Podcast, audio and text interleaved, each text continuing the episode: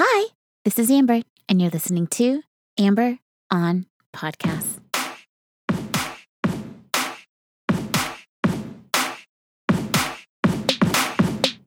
Hello and hi, and welcome to episode 49 of Amber on Podcasts. Thank you for joining me. Today, I am bringing you a brand new show.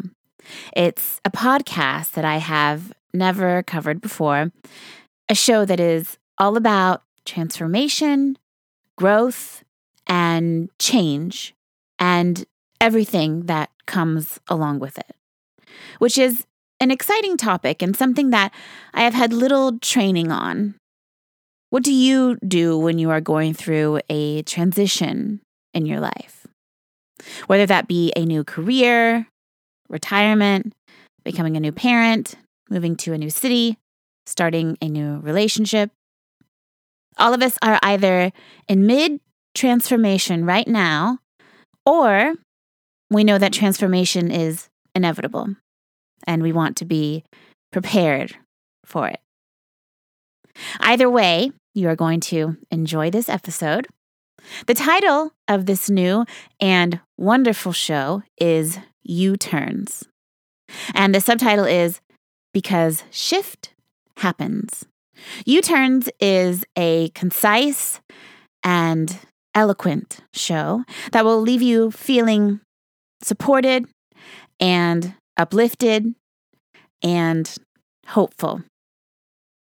The hosts are two smart and kind women, Lisa Oz and Jill Herzig.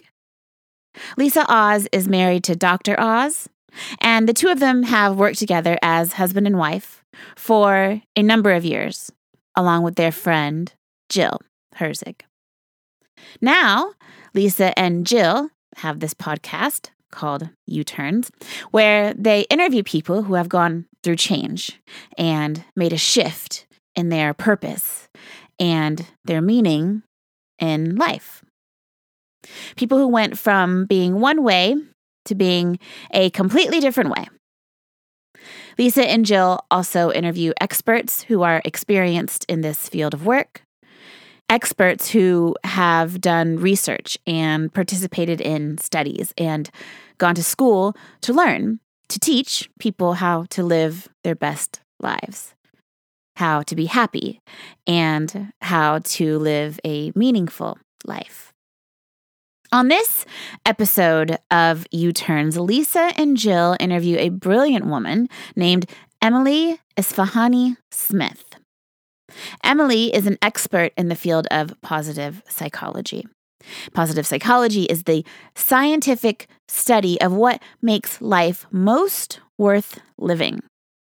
How to live better, be happier, live a life of character, and deepen our relationships.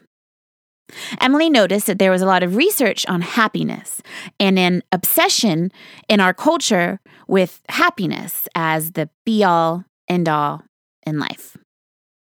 Emily also noticed that this manic pursuit of happiness can backfire in a big way. When people direct their lives to pursue happiness the way the media directs us to, they actually end up feeling lonelier. Emily says, on the other hand, there is a different way of organizing your life and a different pursuit the pursuit of living a life of meaning. There was one study that distinguished the difference between a happy life and a meaningful life. They said that a happy life is about feeling good in the moment, having all positive emotions. People who are happy get what they want. They spend time shopping and taking care of themselves. Versus a meaningful life, which is about connecting and contributing to something beyond yourself in a community. Raising your children, doing important work that you feel proud of. People who are leading meaningful lives are raising kids, they are volunteering and they are starting companies and projects and pursuits in their communities to make the world a better place. Millennials talk about meaning a lot. Emily has studied this too. And she says that there is a lot of evidence that suggests millennials really care about meaning. But the way that they conceive of meaning can be problematic. They say things like, I only want to work at jobs that are meaningful to me, or I only want to do things outside of my job that are meaningful. They put meaning up on a pedestal and believe that they have to work at a job that changes the world in some big way, or that their life has to be heroic or epic or for the history books. They end up missing the point of what meaning actually is. And ultimately, later in life, feeling disappointment when those things don't come to pass, as they inevitably will, for so many of us who end up leading ordinary lives that are wonderful, but maybe not the extraordinary lives we thought we would lead in our late teens and 20s. Our culture attaches a lot of grandiosity to meaning. But there's really nothing grandiose about it at all. Emily's version of meaning is the meaning you construct for yourself in the moment, each day, that make up your life. Meaning is why you get up in the morning. Emily makes another key distinction between happy people and those who lead meaningful lives. She says that happy people get a lot of joy from receiving benefits from others, while people leading meaning- meaningful lives get a lot of joy from giving to others. When Emily looked around at her friends and family and parents, who were all kind of stressed out most of the time, but doing important work, not leading glamorous lives. They were attending a garden, taking care of children, being a caretaker, or they were doing career work. But there is no place in our cultural conversation of well being that values this kind of life. Emily wanted to honor this kind of life by shedding a light on it and defining what it means to lead a meaningful life and the benefits of it. Emily went on to write a book titled The Power of Meaning Finding Meaning in a World Obsessed with Happiness. And she also gave a great TED talk on the subject. I will link that in the show notes. Emily has used this time in her life to focus on work that reminds us that is that it is meaning we are after, not happiness. Life is suffering. It is difficult and it's not getting any easier. Most of us wake up with anxiety that builds throughout the day. The happiness that we do eventually feel does not balance out the amount of suffering and pain we will endure. The only thing that can balance the amount of pain we feel is meaning.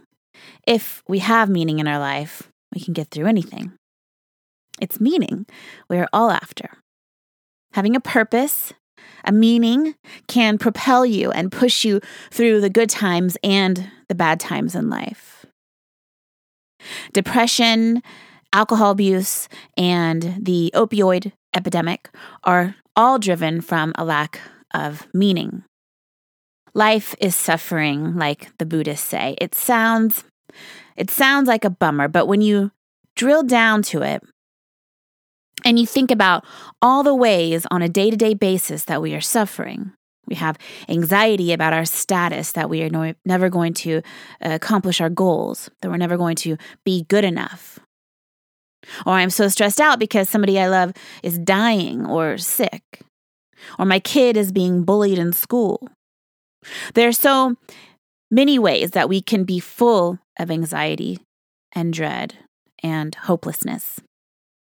The ability to manage that and push through it and be resilient in the face of it is a fundamental capacity that you have to master if you want to lead a good life. Emily says that the research is clear that the way to be resilient is to be able to find meaning in that suffering. Happiness, on the other hand, happiness becomes elusive the more you pursue it. You might have already noticed. When you do achieve happiness, it's never enough. It's a fruitless chase. The target is always shifting.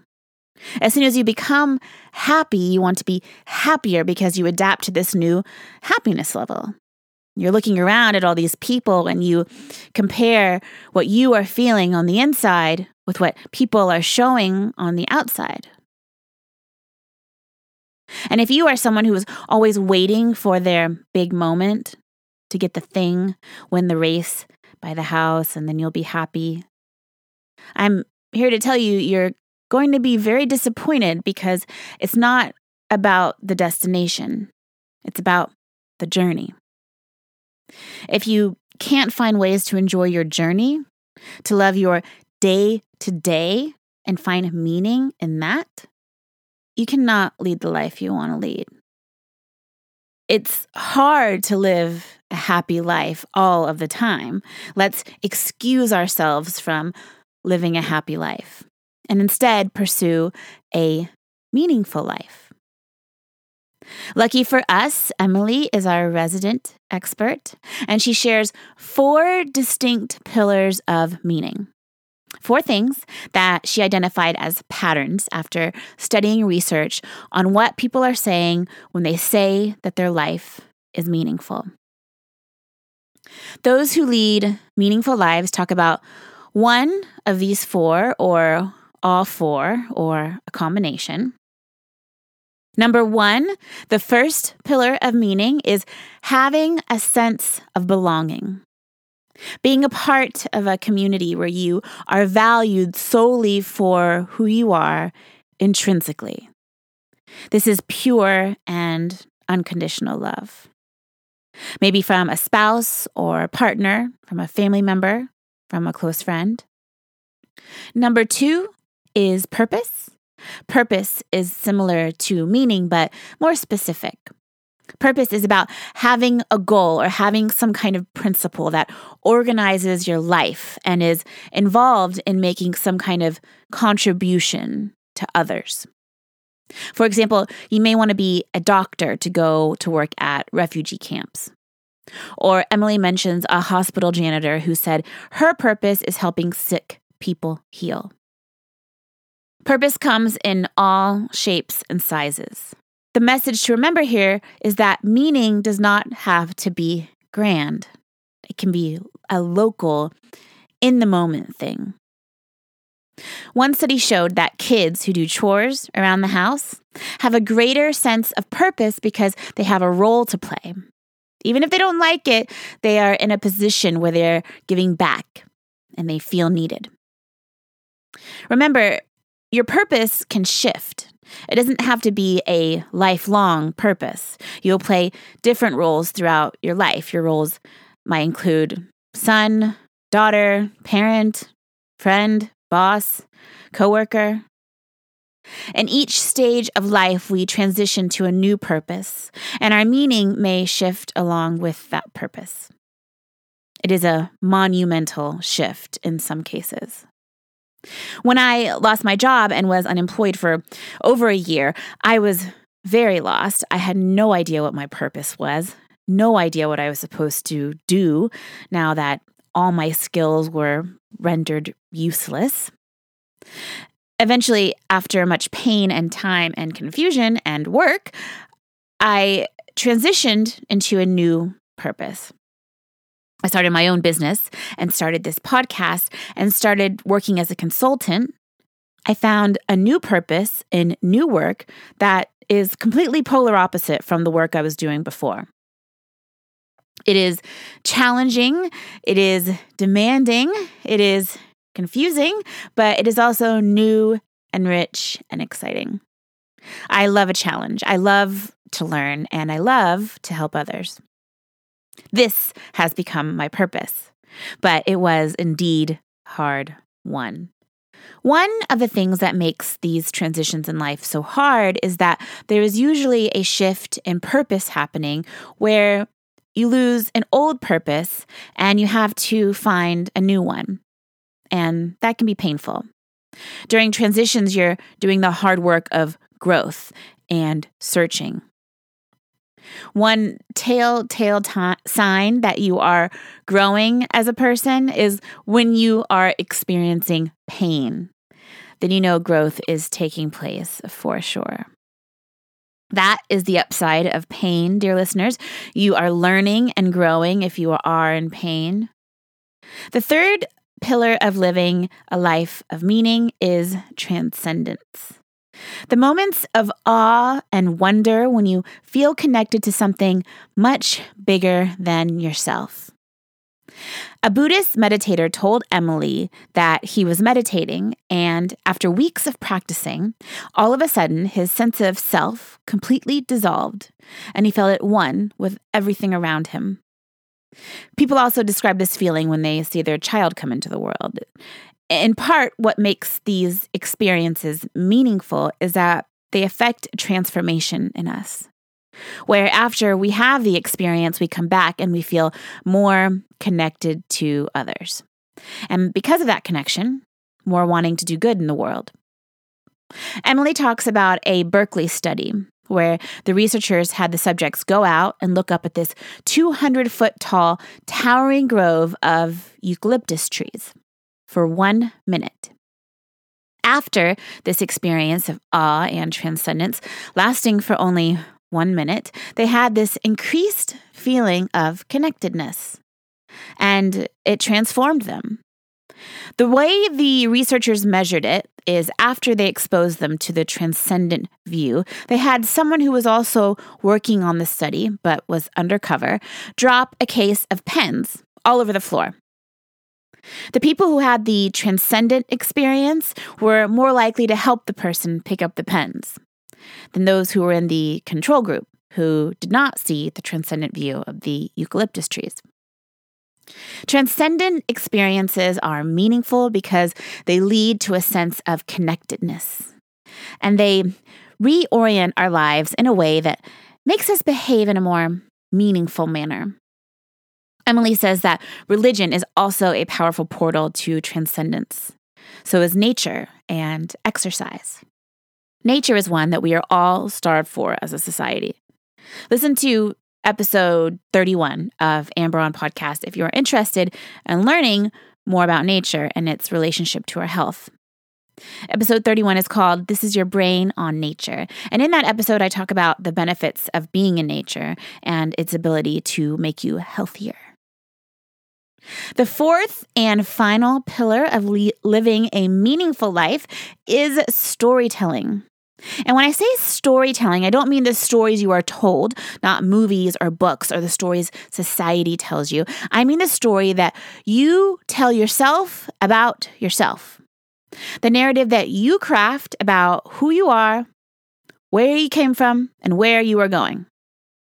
A lot of people don't realize that they are the author of their stories that they have the capacity to change and edit their story.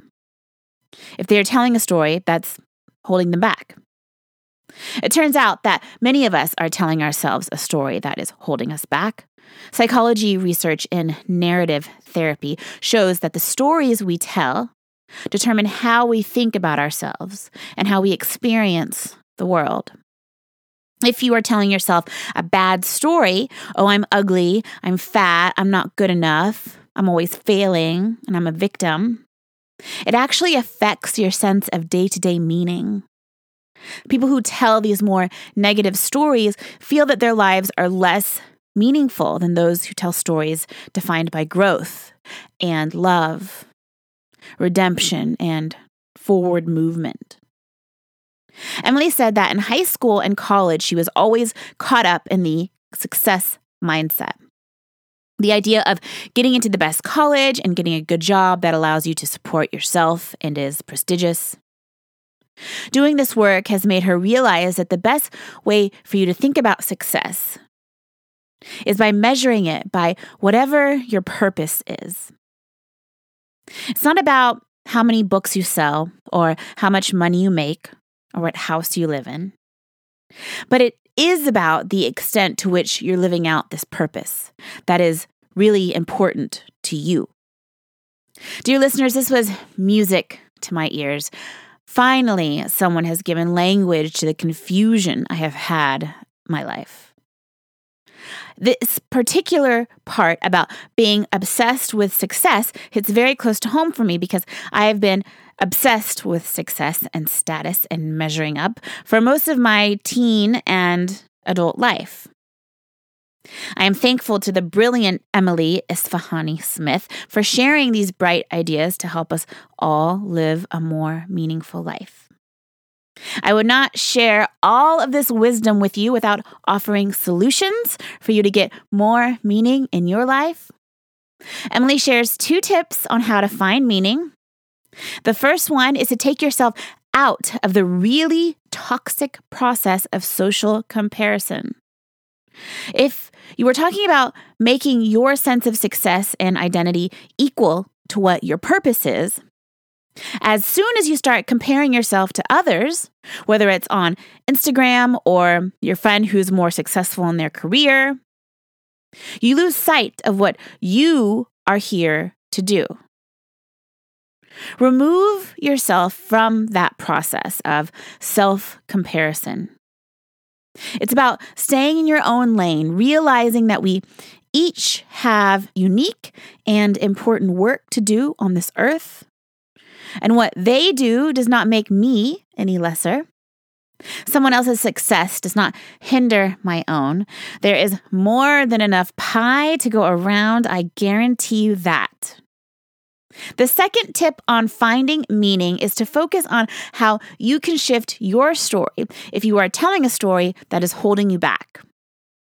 Emily tells a story about a high school kid who is playing football and he gets a really bad injury and he ends up being paralyzed from the waist down. After the kid had this injury, he starts telling himself this negative story that he was going to live with his parents his entire life, never be successful, never get married. But over time, he started to reflect and think about who he was, and he realized that the person he was before his injury was actually a pretty selfish person. That he partied all the time, he cared more about being the life of the party than helping others. He cared more about his own performance on the football team than how his team was doing. This edit to his story that I can be a better person than the person I was before ended up changing his life and leading him to get a degree in counseling and mentoring kids in his career. It changed his life. The shift that happened is what psychologists would call a shift from a contamination story, a story that moves from really good things happening to bad things happening, to a redemption story that moves from bad things to good. Emily says that if you are telling yourself a bad story, start searching for the good and looking for the good outcomes as a way to get yourself back on the right path. Now, this could be a long process. It is also suggested to turn to others as the editors of your story. Or be that person for someone else. Help another person edit their story. Remember, Remind people of how great they are so they aren't so focused on telling their negative story. Give them something to counteract that story. Tell them the positive story, the redemption story. Do it for others and do it for yourself. Try to find the evidence that might help you to rewrite your story and make it something powerful and inspiring for your own benefit. It's important to remember that as humans, we have a very strong negativity bias. Bad things happen and we are much more affected by them and much more likely to remember them. We have a, five to one ratio of bad to good memories. We remember five bad things for every one good thing. It's our evolutionary way of protecting ourselves from danger. So it's up to us to remember and remind others that the negative stuff is not an accurate representation of reality. Our bias is askew, and that is why we tend to negatively bias our perception of reality. Emily says to search for the evidence that contradicts the bad, the one good thing that came out of your experience, the silver lining, so that you can shift your story from contamination to redemption and live a more meaningful life, doing more good for more people most of the time. You know, living a meaningful life takes work, and sometimes we can get off track. I'm so thankful for Emily and the wisdom and tools that she has shared with the world. The bit about success and social comparison hit home for me the most. And hearing Emily's point of view gave me a sense of calm and understanding of myself and others in a new and more accepting way. I hope that these ideas have done the same for you. Thank you so much for listening. I will link Emily's interview in the show notes, along with Emily's TED Talk and a link to her book, all of which are worth checking out. Find all the links at mytalkingdollars.com. If you haven't yet, please go to Apple Podcasts and subscribe, rate, and review this podcast. Join me next week for another conversation about living your best life and doing more good. Thank you. Love you. Bye.